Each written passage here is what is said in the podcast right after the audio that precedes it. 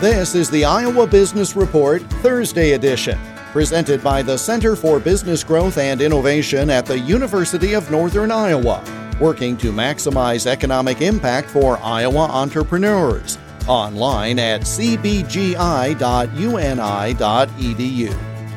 One of the missions of the Iowa based organization Women Lead Change is to advance the role of women leaders in the workplace.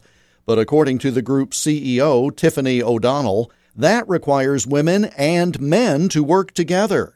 Absolutely. The, the, constant thread through all of these conversations, these lunch and learns, if you will, it has to do with culture.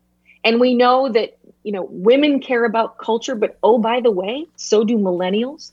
You know, the workplace of today, Jeff, cares about a lot more than, you know, spreadsheets. Uh, they, they care about the culture in which they work and all of the conversations we're going to have, whether it's, you know, talking about social justice issues, whether it's talking about resilience, um, you know, managing COVID at work and at home.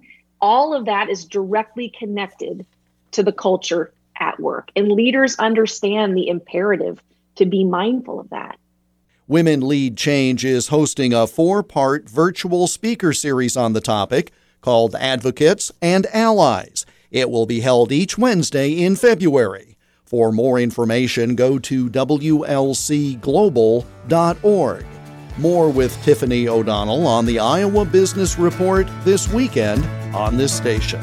The Iowa Business Report is presented by the Center for Business Growth and Innovation at the University of Northern Iowa. Follow them on Twitter at UNICBGI. I'm Jeff Stein for the Iowa Business Report.